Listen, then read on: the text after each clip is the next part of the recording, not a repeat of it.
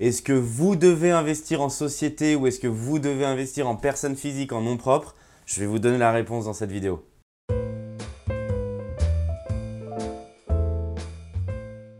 Je m'appelle Mickaël Zonta, je dirige la société investissementlocatif.com et mon équipe et moi-même nous accompagnons des centaines d'investisseurs sur le marché immobilier à Paris, à Lyon, en région parisienne, sur des opérations immobilières très rentables. Vous m'avez sollicité en commentaire sur cette question. Est-ce qu'il faut que j'investisse en nom propre ou est-ce qu'il faut investir en société?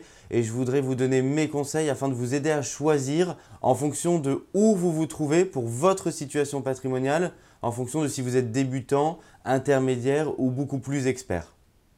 La première chose, c'est que je rencontre beaucoup d'investisseurs débutants qui arrivent et qui me disent je veux absolument, Michael, investir en société euh, que ce soit en SCI à que ce soit sur une foncière, pour une première opération.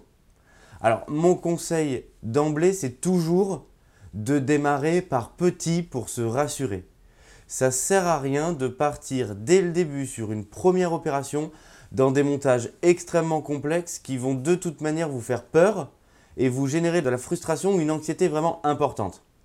Une opération immobilière réussie, je le dis souvent, c'est une opération immobilière qui ne vous génère pas de stress en fonction de l'état d'avancement dans lequel vous êtes. Si vous êtes un investisseur expérimenté et que vous disposez de 30 appartements, euh, acheter un studio, effectivement, ne va pas vous inquiéter.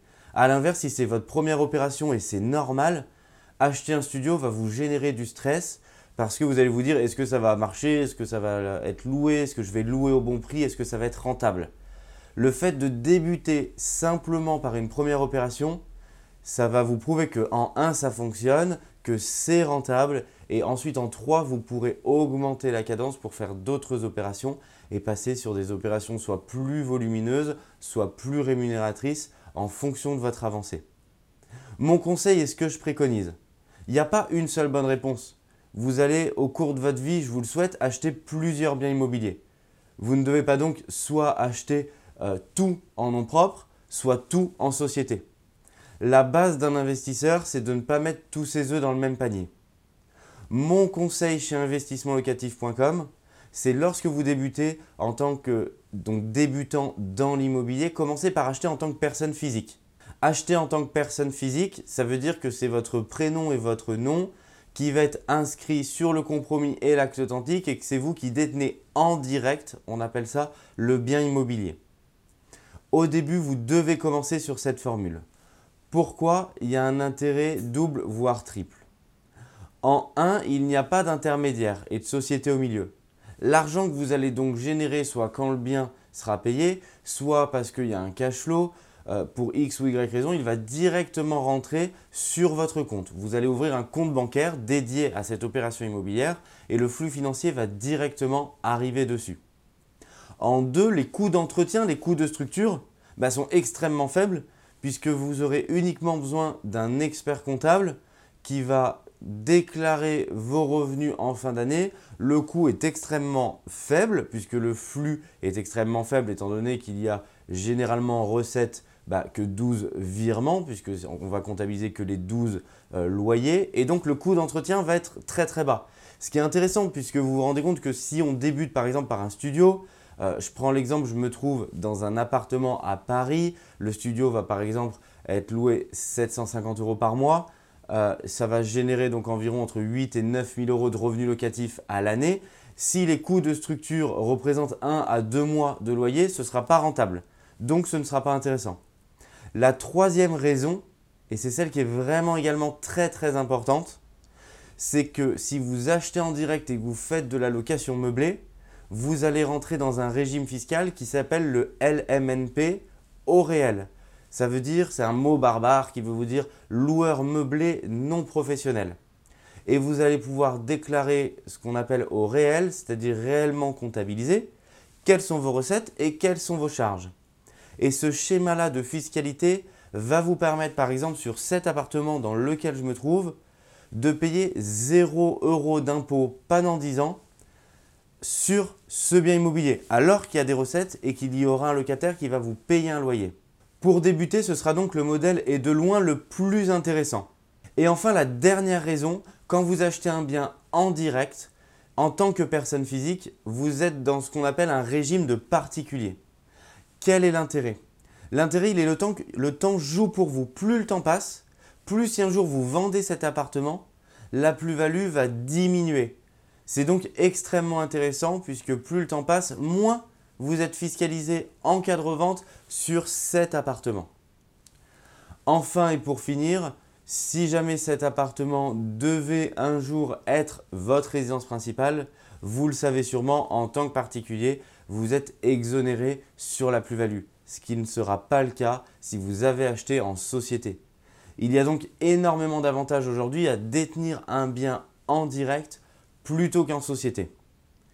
Mais vous devez vous penser alors pourquoi certains investisseurs achètent en société euh, et pourquoi on entend souvent que acheter en société c'est également intéressant et je me pose donc la question est-ce qu'il faut que j'achète en direct ou en société? Moi je vous conseille d'acheter en société dans un second temps. Comme ça vous aurez une première partie de vos biens en direct.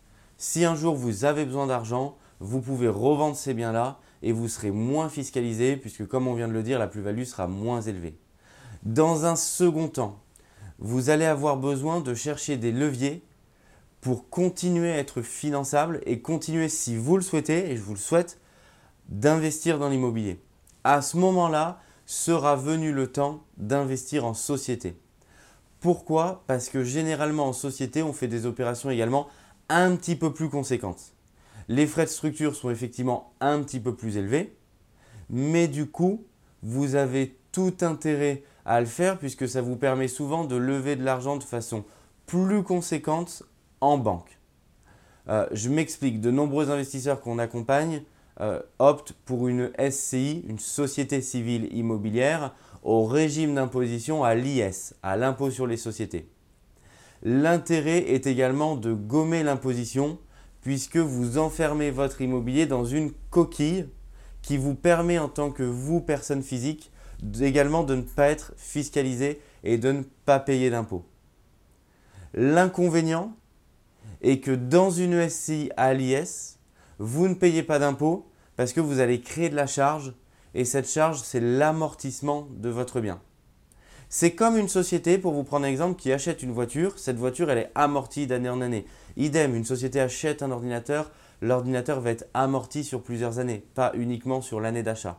C'est exactement le même principe dans la SCI à l'IS. Vous allez amortir votre bien, ça va vous créer de la charge et vous n'allez donc pas être fiscalisé. Mais il y a un gros inconvénient. Cet inconvénient, c'est que si un jour vous revendez et que le bien est totalement amorti, la plus-value sera égale au montant de la vente. Le montant d'imposition sera alors égal à un tiers du montant de la vente. C'est donc énorme. Il y aura donc beaucoup d'imposition. Et c'est un défaut. Alors pourquoi certains continuent pourtant à acheter en SCI à l'IS Parce que la SCI à l'IS, c'est un formidable vecteur, un formidable véhicule de rente. Ça va vous créer une rente vous allez pouvoir facilement demain le transmettre à vos enfants et vous allez pouvoir en bénéficier d'une rente importante ensuite. Mais il ne faut pas revendre. C'est pour ça que mon conseil, c'est de disposer d'un premier socle de biens en personne physique. Si un jour vous souhaitez ou vous devez vendre, ce seront en priorité ces biens-là que vous vendrez. Et d'un autre côté, quand vous allez devenir investisseur plus expérimenté, voire expert et que vous avez un patrimoine immobilier plus important, alors à ce moment-là, pour chercher des leviers de financement et continuer à acheter, vous avez tout loisir d'acheter en SCI l'IS que vous pourrez transmettre à vos enfants, puisque c'est également très avantageux lors de la transmission.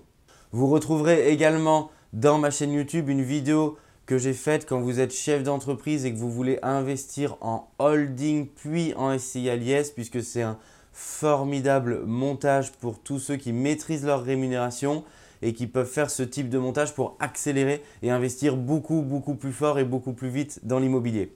Si vous avez des questions sur la SCILS, si vous avez des questions sur le LMNP au réel ou que vous voulez que je traite un autre sujet, n'hésitez pas à le mettre en commentaire dans cette vidéo puisque le sujet que je traite aujourd'hui, ça m'a été demandé très récemment par un investisseur et chez Investissement Locatif, on tient ses promesses et donc je vous réponds avec cette vidéo.